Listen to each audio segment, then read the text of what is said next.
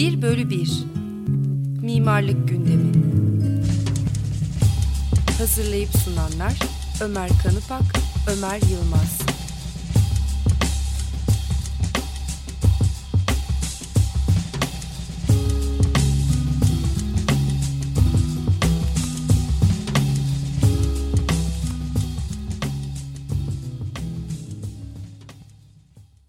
Merhaba, Açık Radyo 94.9'da Mimarlık Programı 1 bölü 1'i dinliyorsunuz.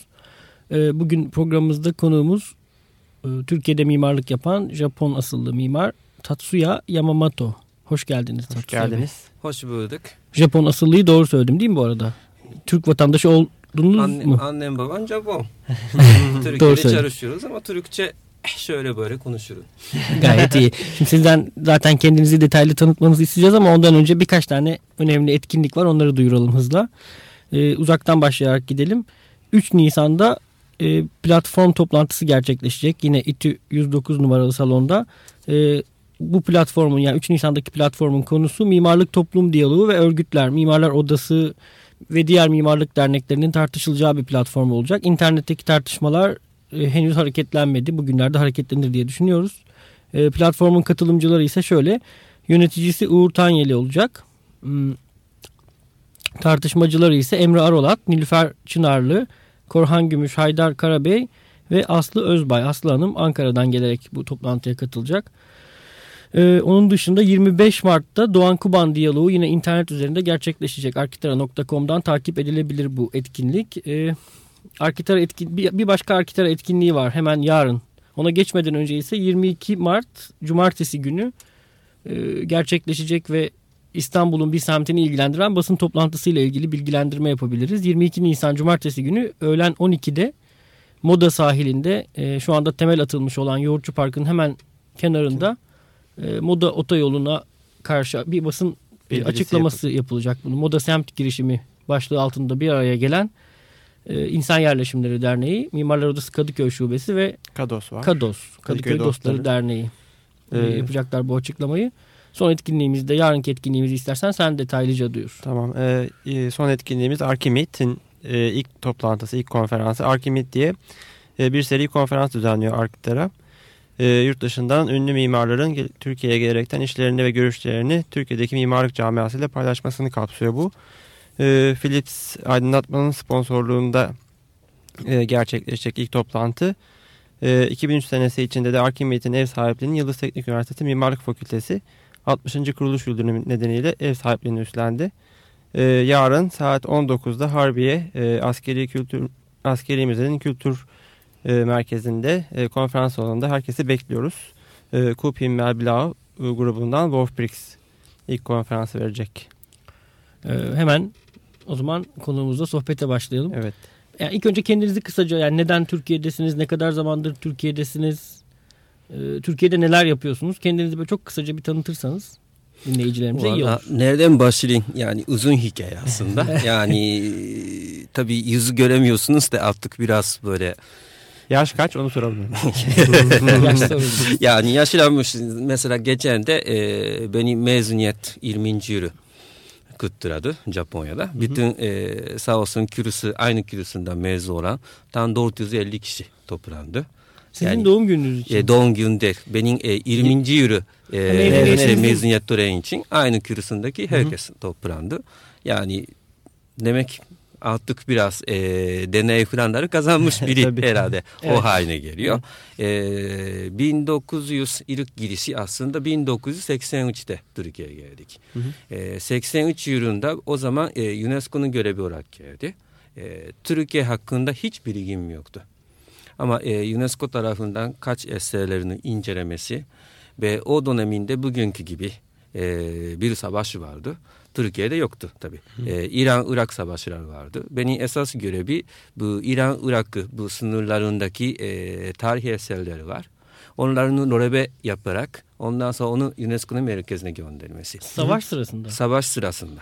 Savaş Ve savaşı o şey. tarafında tabii doğru geliyordu. Ee, ben de onların inceleme yapıyordu. Yani savaşçının bölge o bölgeye ya- yaymadan Hı hı. onların e, önemli binalarını incelemesi ve onun raporu vermesi.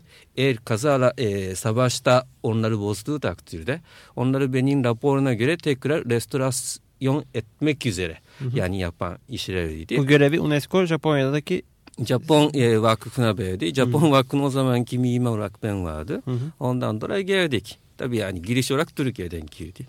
E, o 83'te. O zaman e, tabii Türkiye'deki gezme şansları da oldu. Mimar Sinan Üniversitesi falan da biraz çalışma oldu. Öyle olunca e, Türkiye'ye çok ilgilendik. Japonya'ya döndük. Ondan sonra tekrar üniversitedeki benim görevi vardı. Aynı zamanda e, hükümetin görevi vardı. Ondan dolayı e, Amerika'daki büyük sergiler, ondan sonra Fransa'daki sergiler yapıyorduk.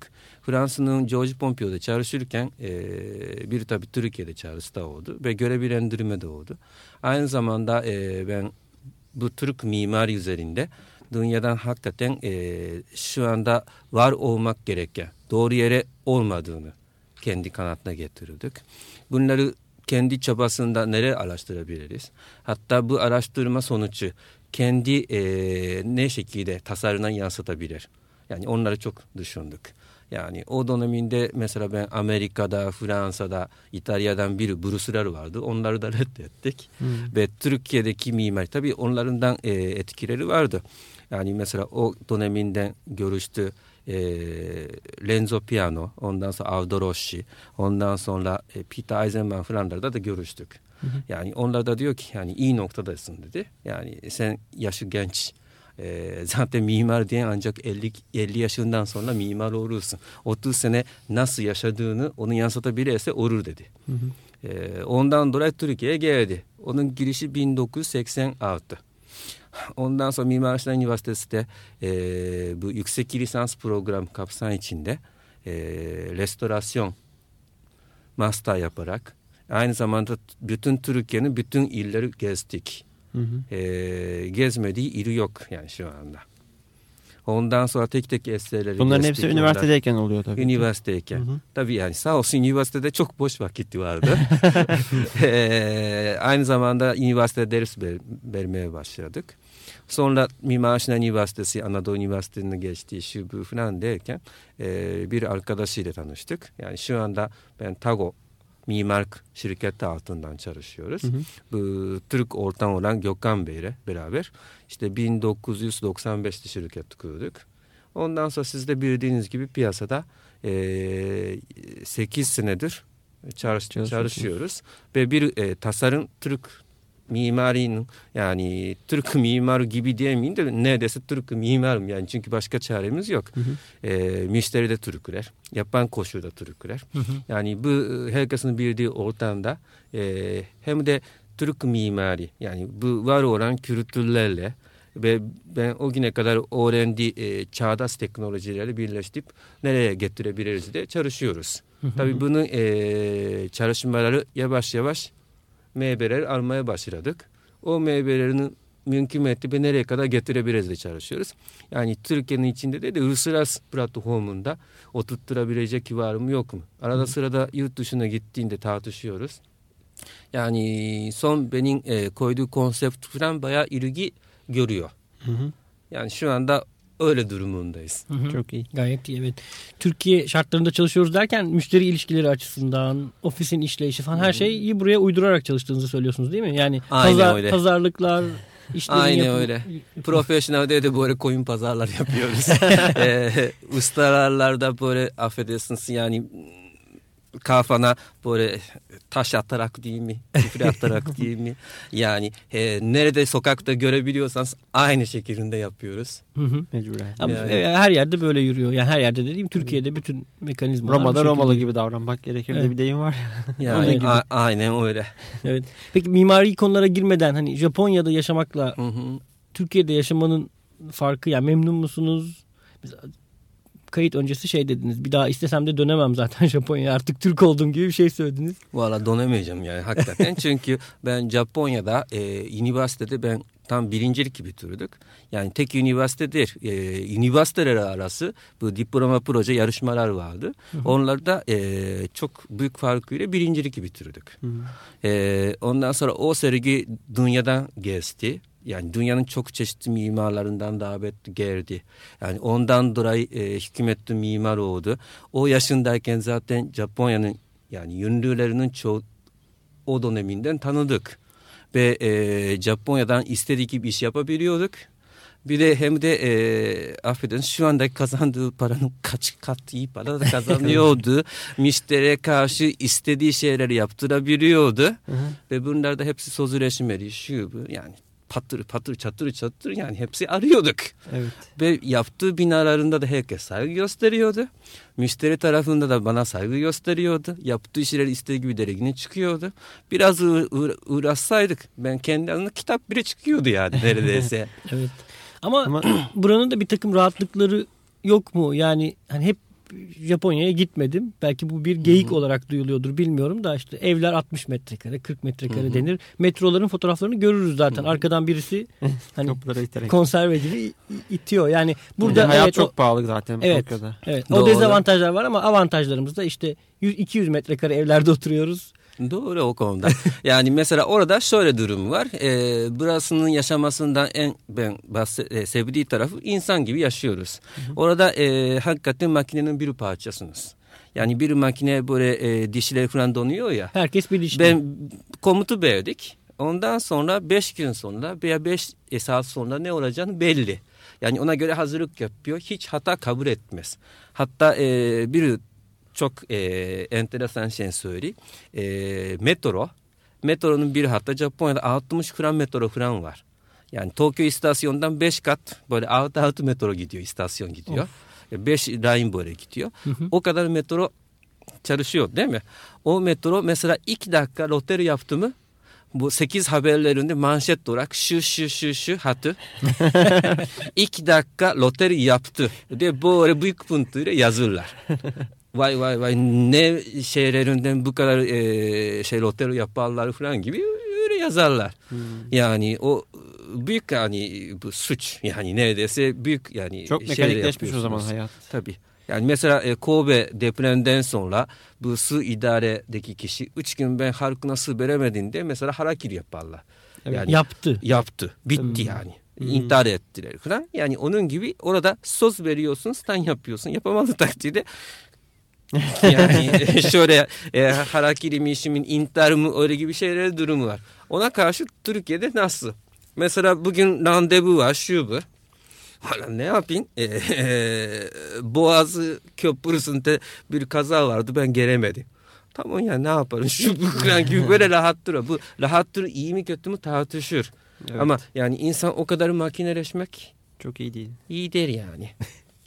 Evet. Bir de e, son okuduğum kitapta yani bu sizin mekanikleşmeyle ilgili başka bir şey de vardı. E, Japonya'da bürokrasi artık o kadar mekanikleşmiş ki yani bir proje yanlış da olsa o sisteme girdikten sonra bitene kadar hiç kimse onu durdurmuyormuş. Yani durduramazsınız. Yani herhangi bir baraj ya da herhangi bir işte yapı yani yanlış da olsa bürokrasi çarkına girdikten sonra bitene kadar onun finansmanı sağlanıp bitiriliyormuş yani. Valla yani bu tabii yani biraz abartma da ama e, Uğur Sayın Uğur Tanyer'in bana e, laf ettiğin şu var.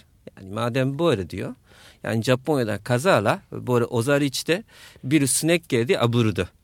Ve Ozariç üzerinden yapışırdı. Bütün Ozariç çekerken onların çıktı. O zaman binalarda gelecekte şey sinek göre çıkacak mı? dedi.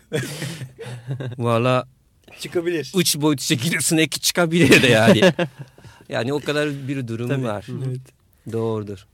Ee, şey... Peki şey dediniz mimarlığa oradan girelim. Ee, öğrenci bu bahsettiniz ya birinci oldum o, pro, o sergi bütün dünyayı dolaştı. O kapsamda Aldo Rossi de sergiyi gördü sanıyorum. Hı hı. Gene bunu kayıt dışı söylemiştiniz. Ve hani Aldo Rossi ile tanıştığınızda e, çok ilginç geldiği için bana söylüyorum. Sizin ağzınızdan duymak istiyoruz bir de.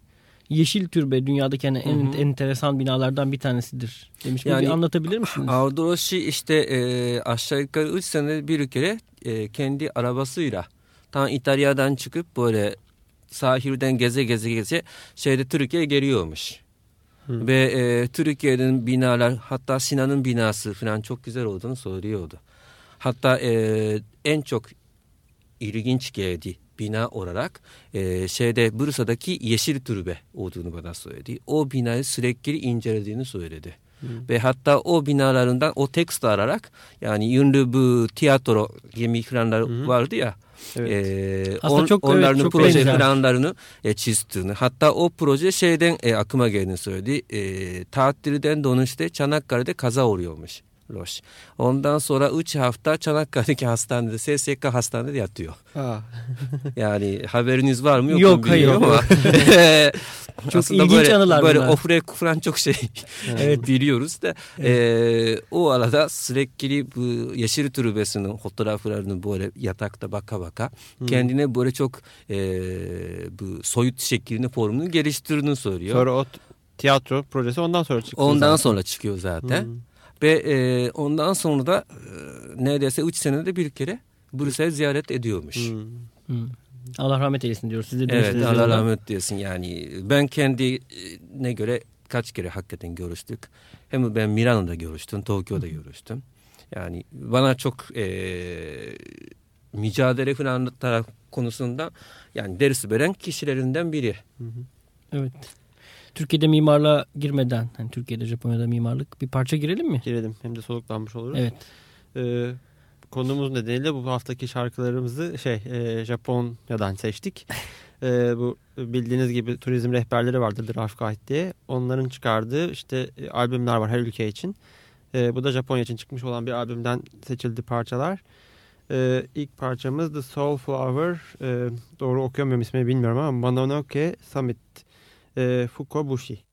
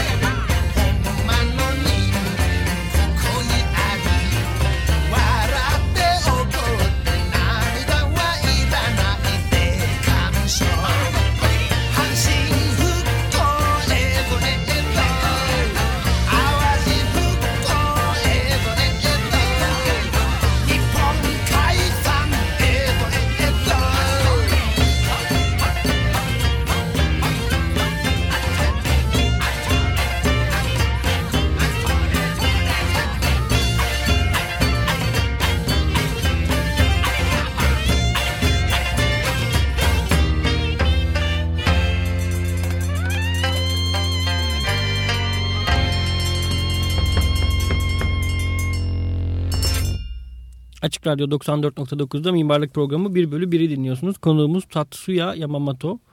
Ee, Japonya'da yaşamaktan biraz konuştuk sizi tanıdıktan sonra. Şimdi Japonya'da Türkiye'de mimarlığı konuşalım. Evet işverenlerden başlayalım mesela. Arada zaten işveren konuşuyorduk. Evet. Yani işveren konusunda tabii Japonya'da e, mimara karşı çok saygı var. Yani mimar geldiği zaman herkes böyle iş adamı olsa da hepsi ayaklanır şu bu falan. Ondan sonra mimar proje çizerse ya mimar be neden böyle olur? Benim hesabına göre böyle. Yani lütfen düzelttirir misiniz şu bu falan. Yani proje üzerinden kalemi atan kişi falan hiç ben görmedim. Yani projede çizim yapan işveren yok öyle bir şey. Yok. Burada çizip getiriyorlar müşteri. Yani buralarından tam tersine mimarlar böyle çiziz Kur'an'da yaparlar. Yani öyle gibi. Ondan sonra çok ciddi program yaparlar. Yani fizibilite raporlar, şu bu. Ondan sonra zaten e, cebinde para varsa yaparlar. Yani bütün program yapıyor. Mimar gelirken de zaten mimar bu kadar para vereceğim. Bu kadar iş yaptıracağım. Böyle şeyler yapacağız.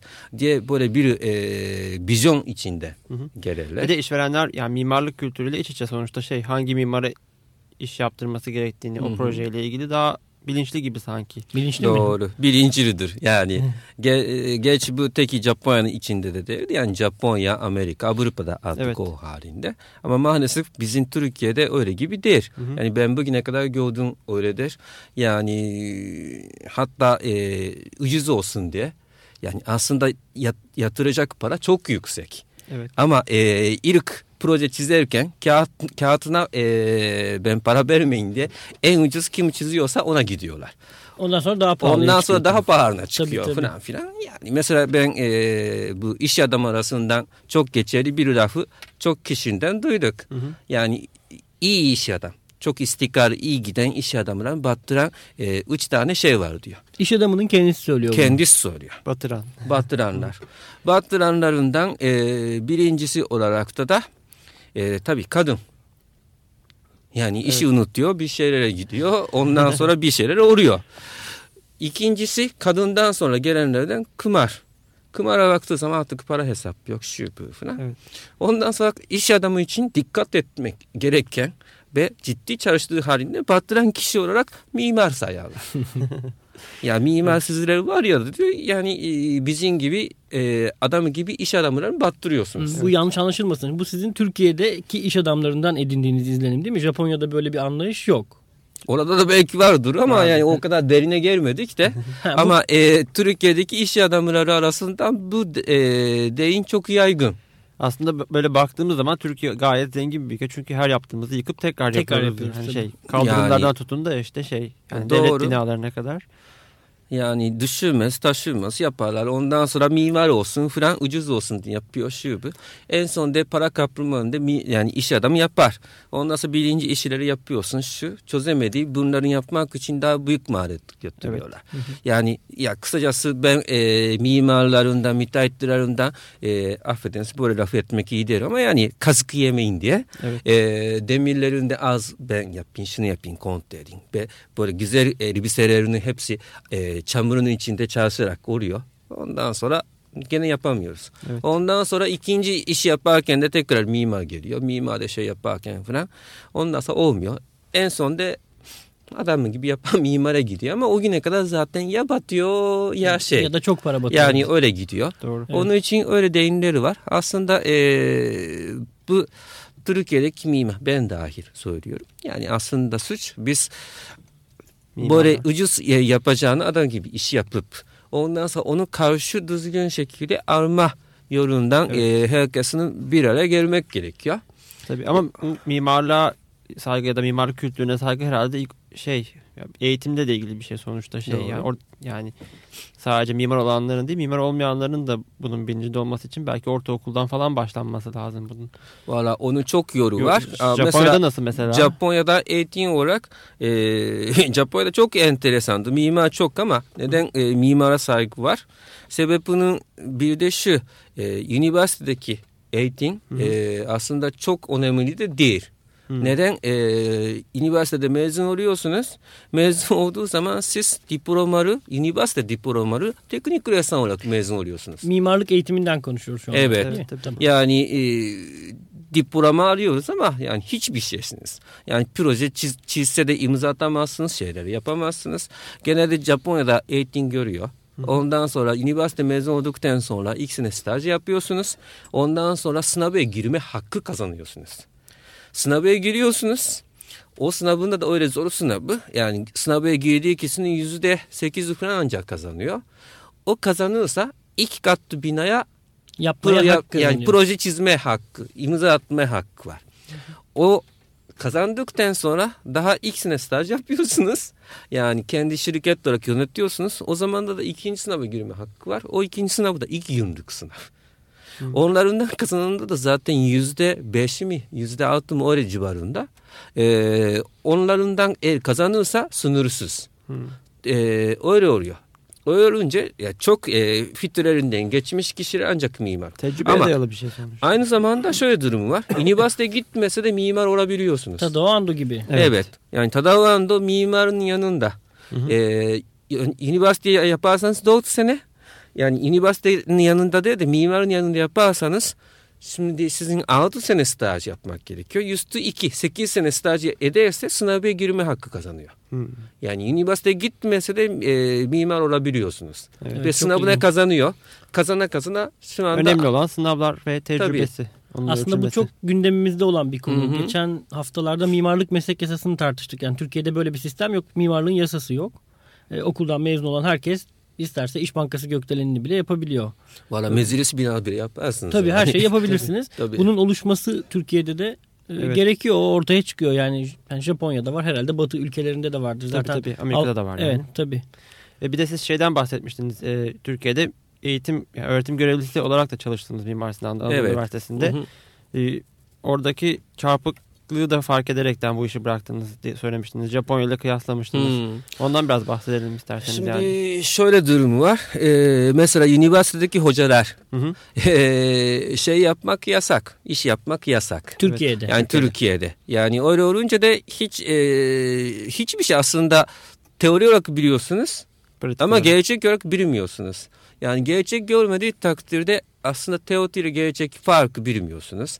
İkincisinde de e, teorini donmak için çok donemi lazım. Yani aslında sizin okuduğunuz bilgiler falan hepsi aslında çağ dışı. Evet. Yani şu andaki e, inşaattaki teknoloji yani herhalde üniversitede öğrettiği teknoloji 10 sene önceki teknoloji. Yani o teknoloji aslında belki de piyasada yoktur. Evet. Yani bir de mesela teori olsun, sanat olsun sürekli yaşıyor, gelişiyor. Tabii. Yani en modern sanatı, en gündemde olan bilgilerinin sahibi olmak için valla herhalde e, okuldaki hocalarda da çalışmak gerekiyor. E, y- mesela Japonya'da tam tersidir. Japonya'da üniversite oldu, üniversitede çalışan mimar çok saygılıdır. Evet. Onun neden? E, piyasada en iyisi yapan ve en düzgün yapan kişiler üniversitenin rektörü taraflarından ve komite tarafından seçilir. Ve hatta e, bizim dönemde şöyle vardı. E, öğrencilerinden e, şeyde bu stüdyo hocalar seçtirdiler benim okulda. Ha, Öğrenciler stüdyo hocalarını kendileri Yani seçiyor. Piyasadaki Şöyle e, üniversitedeki rektörüne biz yaptık. Biz şu şu şu mimarlarından bizi e, s- e, eğitim görmek istiyoruz de liste çıkarttırdık. Sanıyorum Ben rektörüne verdik. Re- Rektör onlarla pazarlık yaptı. Tabii bizi 10 tane istemiş. Onlardan içinde 3 tane geldi. Dışarıdan 5 tane geldi. Oldu ama e, gene de öyle şeyler oldu. sanıyorum benzer durum Fransa'da da var. Fransa'da da bu şekilde işliyor. Yani piyasada iş yapan İş öğrenciler İş çağırıyorlar. talep ediyorlar evet. Evet. Bizde ise tam tersi. Hani üniversitelerimizin çoğunluğu hepsi demeyelim. Dışarıdan iş yapanlar üniversite bünyesinde bulunmasın. Tabii diye YÖK'ten sonra yani. böyle bir şey var. Gökten sonra mı acaba? Yani bunu Gökten. yapan üniversiteler de var. Yani onun bir yolunu Üniversite- buluptan yurt dışında yani şey piyasadan mimarın işte stüdyo dersi vermesini sağlayan üniversiteler Demek ki var. YÖK'ten dolayı değil yani. Yani bir yolu bulunabiliyor tabii. üniversitenin kendi isteğiyle ilgili bir, Tabii, ilgili tabii. bir şey. Tabii öyle olunca e, biz de aynı zamanda e, oradan gelen kişilerini şantiyelere gitti şu bu yani her türlü imkanlarından sağlandık. Yani aynı zamanda staj da yapmışız. Yani yapan kişi arkadaşlarında da oldu. Yani o şekilde e, daha bu gün- günümüzdeki hem teknoloji gördüler bir de nasıl işlendiğini gördüler. Projeleri nasıl çizdiğini gördüler. Ve e, okulda okuduğu şeylerle gerçek arasındaki fark ne olduğunu gördü. Gördüler. Ve o zamanlarında arkadaşlarının kaç kişileri dedi ya ben buna dayanamam ben mimar kurar bırakırım de giden de de oldu. Hmm. Yani Şimdi- bizde öyleydi. Mesela Türkiye'de öyle der. Yani e, bazı proje falanları çizerin falan kendine geliştirin. Tabii fikirleri falanları tabii bu kadar işleri gördükten sonra yavaş yavaş gelişiyorsunuz. Ben proje çizeceğim. Ben kendi düşündüğü teori falanlarını ortaya koyacağım derken hoppara böyle bir duvar var. Yani Hayır yapmayacaksın. siz e, Ders proje çizemezsiniz dediği zaman tabii yani Evet, tabii doğru. seçecek ilk yol var. Ya istifa ya ötekisinden vazgeçmek. Evet. Yani ben e, üniversite o zaman istifa ettik. Hı hı. Özel üniversitelerin sayısının artmasıyla bunlar daha da yoluna girecektir diye düşünüyoruz. Ama tabii Evet. mimarlık fakültelerinin bir kısmının da kapanması lazım herhalde. Evet. Çok fazla sayıda mimarlık fakültesi var şu anda Türkiye'de. Daha yenilerinin açılması planlanıyor. 34 civarında. Ee, 40'a Aslında yani tek- sizin bahsettiğiniz gibi yani mimarların pek çoğu teknik olarak mezun olursa yani teknik ressam olarak mezun olursa belki de onlara ihtiyaç var ama herkes Türkiye'de star mimar olarak yetiştiriliyor. Ee, belki o üniversiteler sadece o ihtiyacı karşılayacaktır. Evet. Sınav sistemi kurulursa. Ee, bir müzik daha mı giriyoruz yoksa devam edelim Girelim yine bir soluklanalım. Ee, yine aynı albümden The Surf Jumpers grubundan e, James Bond Team.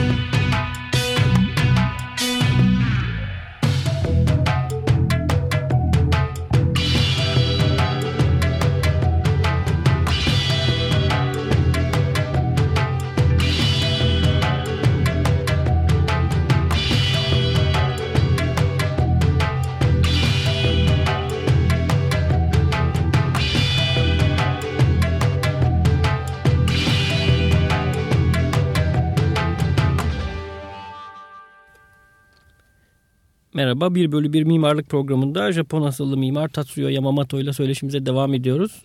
Ee, eğitim konuştuk parçadan önce. Şimdi hemen şeye birazcık inşaat sektörüne dalalım istiyoruz. Yani işleyiş, işlerin verilişi, devletin rolü. Yapı denetiminden başlayalım. Yani bizde bir yapı denetimi kanunu tasarısı yani kanun çıktı sonra onu anayasa mahkemesi iptal etti. Bir tane daha çıktı. Şimdi o çok gündemde değil. Mutlaka bilginiz vardır 595 sayılı kanunla ilgili. Şimdi onun başka bir tane işte sayısını bilmediğim bir kanun şu anda yürürlükte ve işte bir takım uygulamalar yapılıyor. Japonya'da hep Japonya soruyoruz size normal olarak. Durum nedir acaba? Valla bu depremden sonra tabii e, Kobe depreminden depremden önceden aslında bizde vardı. Zaten Türkiye'deki depremden sonra yani devlet beni çağırdı. Sürekli Bayındır Bakanlığı falanlarından tabii bu konuda bilgi alışveriş yapıyorduk. Hatta e, ben bakanla beraber Japonya'ya gidip Japonya'daki Bayındır Bakanlar falan toplantısına katıldı falan. Onlar vardı. E, tabii bizim sistemi biraz değişik.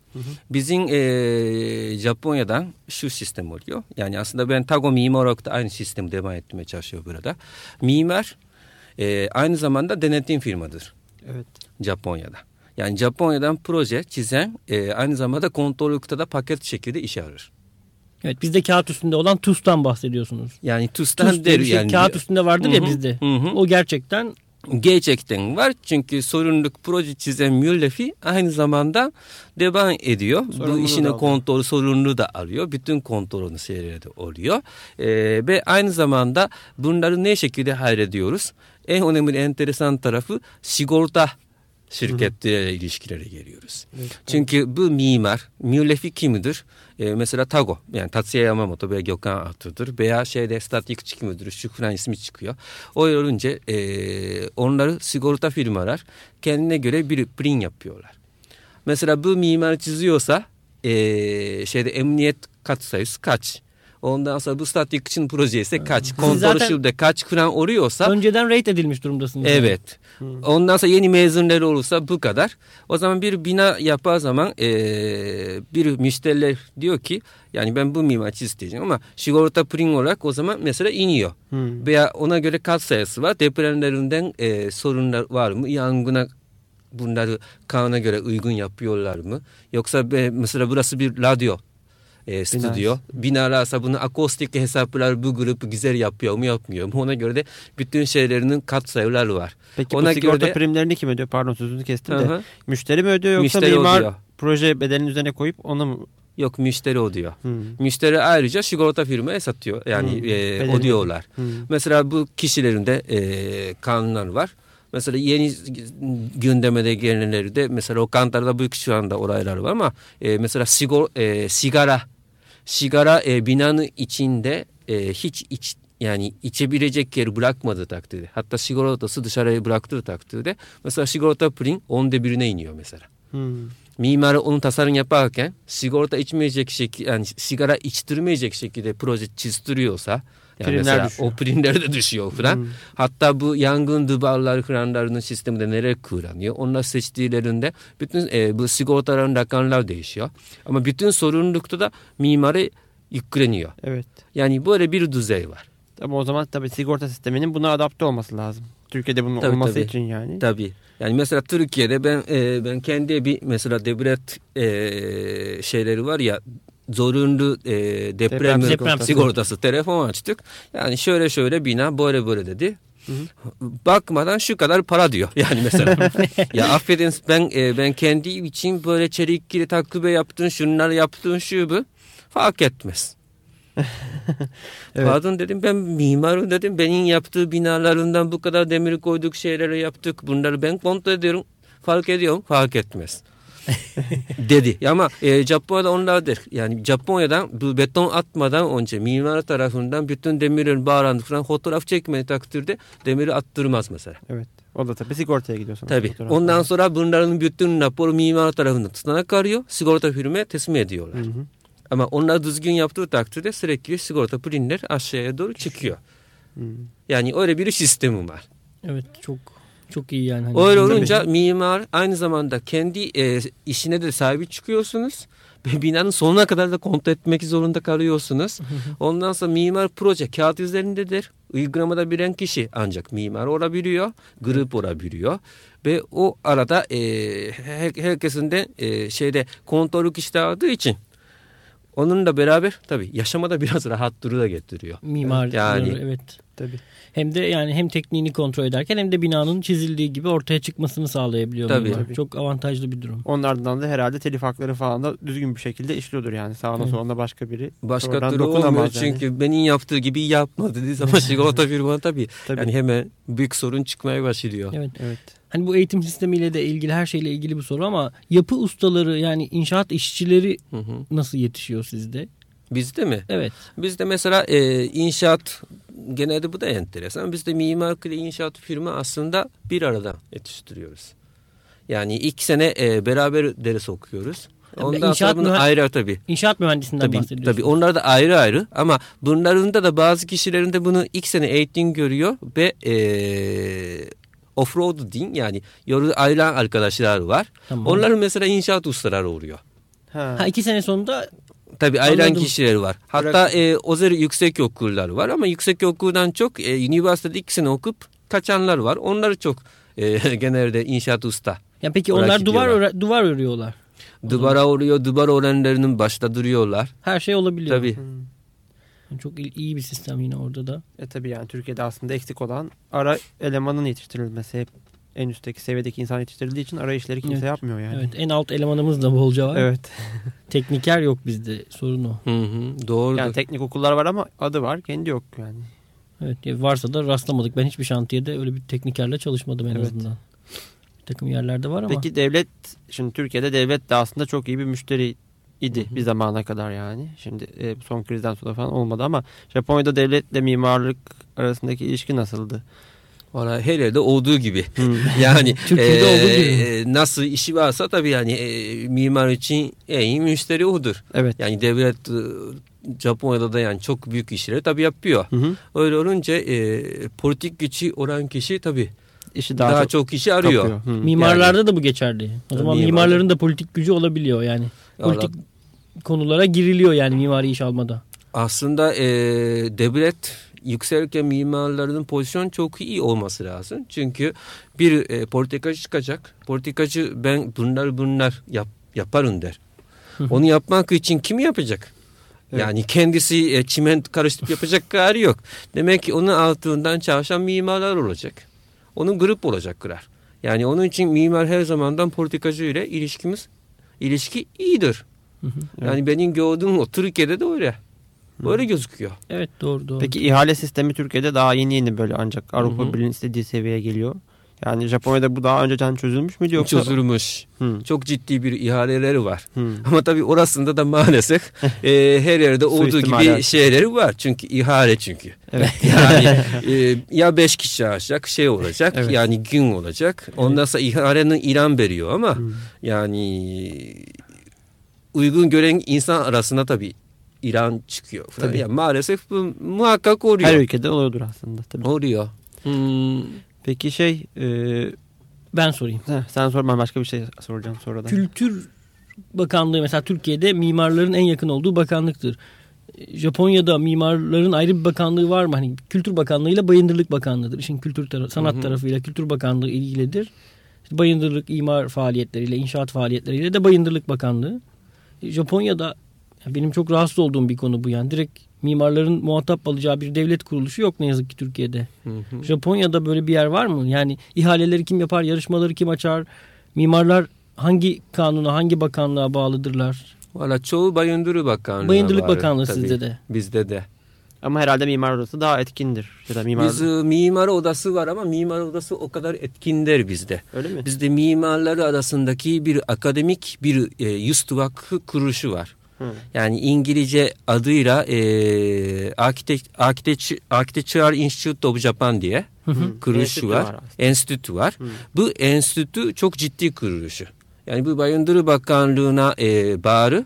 Oradan bütün bütçeler geliyor. Ama o e, mimar arasındaki Özel grubu, bir kuruluş. özel kuruluşu. Bu kuruluşu kendi uygun kanunlarını hazırlık yapıyor. Ondan sonra bütün test metotları çıkarttırıyor. Ondan sonra bütün organizasyon yapıyor. Ondan sonra bütün e, yarışma falanlar bunlarını e, düzenliyor. Onayından geçiyor. Evet. Bu ama ona karşı özel bir laboratuvarı var, özel kütüphane var. Yani orayı öğrenler herkes oraya gidip çıkabiliyoruz. E, Herkes konuşabiliyoruz. E, öyle ortam var. E, o ayarıyor. Yani o da değil. Yani bu aslında bir kültür neredeyse bir kültür kurumu ya da kültür Hı hı. kurumuna yakın Vakıf. özel bir kurum olduğu halde ama hayır şey çok ilginç. E, Bayındırlık Bakanlığı'na yani yabancıların işte Construction Ministry dediği bakanlığa Hı hı. bağlı bir şey değil mi? Evet. Yani o da ilginç. Tabii. Bu merkezi sınavları da bu enstitü mü düzenliyor? Yani mimarların işte enstitü, bir üst sınıfı enstitü ile bayın, e, enstitü hazırlıyor Hı hı. ve şey Bayındır Bakan tarafından düzenleniyor. düzenleniyor. Bizde. Bayındırlık Bakanlığı'nın hiç bunlarla ilgisi yok. Yani Tabii yok. Yani aslında Kültür Bakanlığı ile Bayındırlık Bakanlığı arasında bölündüğü için mimarlık sektörü yani şey e, tasarım sektörü daha doğrusu sahipsiz kalmış durumda şu anda. Mimar odası aslında her şey beklenen beklediğimiz kurum. ama Mimarlar Odası'nın devlet kuruluşu olmadığını biliyoruz Evet. zaten. Yani. O yüzden Ama siz de biliyorsunuz yani mimarlık yani e, çeşitli pozisyonu üzerinden oturuyor. Bence her zaman bu üçgen diyoruz. Hı. Yani birincisi bu binanın yani nasıl taşınacağını strüktürü vardır. İkincisi de bunun fonksiyon vardır. Çünkü strüktür bina yapsan e, heykel tıraş hepsi mimar olur. Tabii. Yani öyle değil mi? Tabii, Formu yapıyor şu. Evet. Ama e, içindeki fonksiyon veremediği için heykel tıraş kalırlar. Evet. Biz içine fonksiyon veriyoruz. Onun için mimarlıktır. Ama bu mimarının güzel olmak için. O zaman da böyle ilk noktadan bir çizgi var. Hı hı. Mimarlığının yüce olmak için güzelliğinin böyle yükselmesi lazım. Yani o zaman da, da üçgen tamamlanır. O zaman mimarlık olur. Evet. Yoksa da e, tek fonksiyon verecek hem de şeyde e, dayanabilecek güçlü bina yapacak. O zaman inşaat. Tabii. Evet. Ama yani bu temelidir. O olmadığı takdirde hiçbir şey olmaz. Doğru. Yani onun için yüce olmak için sanatı gelir. Ama temel olarak bayındırıdır. Yani Evet. onu ben kabul etmek lazım da düşünüyorum. Ama çok iyi anlattınız. Ben bunu daha önce hiç duymamıştım başkasından. Bilmiyorum gene Japonya'ya özgü bir şey midir bu üçgen meselesi. Konuyu çok güzel özetledi. Evet. Ee, yani aslında bütün Kültür Bakanlığı'nda bunun bilincinde olaraktan belki Bayındırlık Bakanlığı'yla birlikte çalışması lazım. Türkiye özelinde belki. Ya sanıyorum hani genellikle Bayındırlık Bakanlığı'yla ilgili şeyler. Başka tabii. Avrupa'da da öyle galiba. Sizde de anladığımız kadarıyla Japonya'da da öyle. Artık siz dememek lazım belki. Japonya'da demek lazım. evet. Doğru söylüyorsunuz.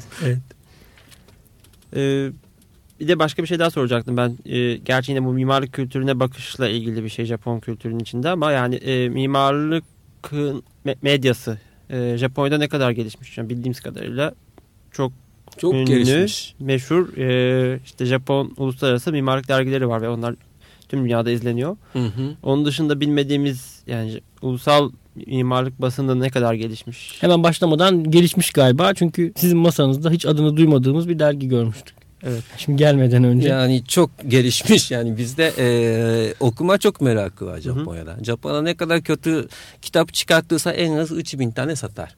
Hmm, Yani öyle bir memleket var. evet. Yani onun için e, çıkar, dergi çıkarttıysanız satarsınız. Kitap yazarsanız satarsınız. Hmm, Yani çok herkes meraklıdır. Yazma, okuma, şunlara. evet. Acaba bizim Arkitara'yı da Japonca mı yapsak?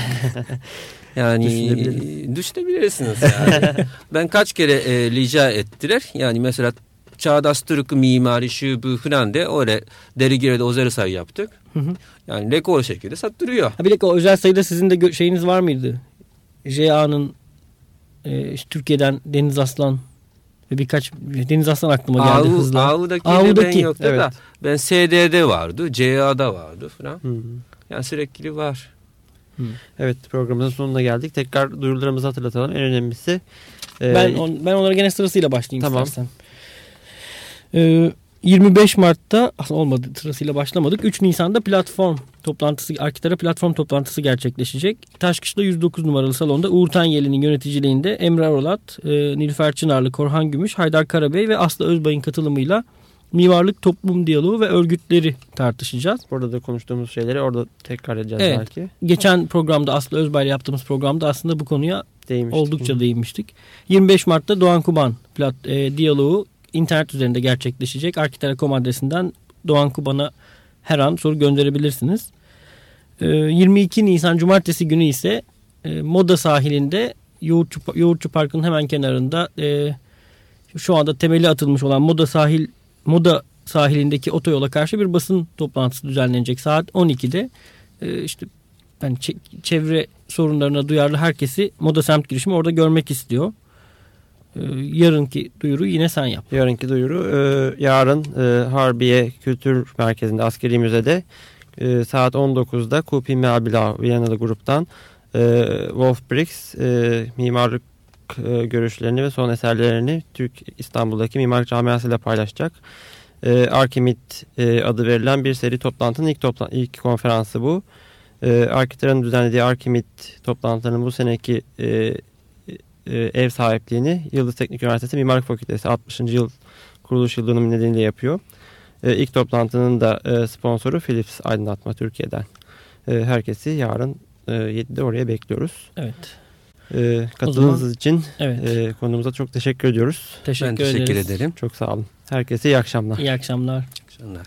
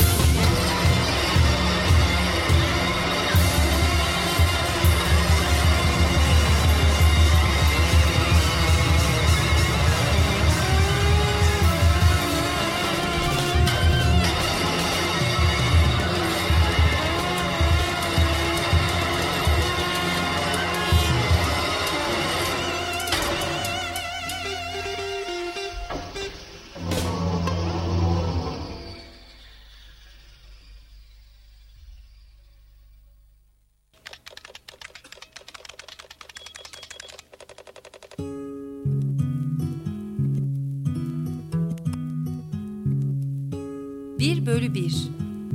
Mimarlık gündemi. Hazırlayıp sunanlar Ömer Kanıpak, Ömer Yılmaz.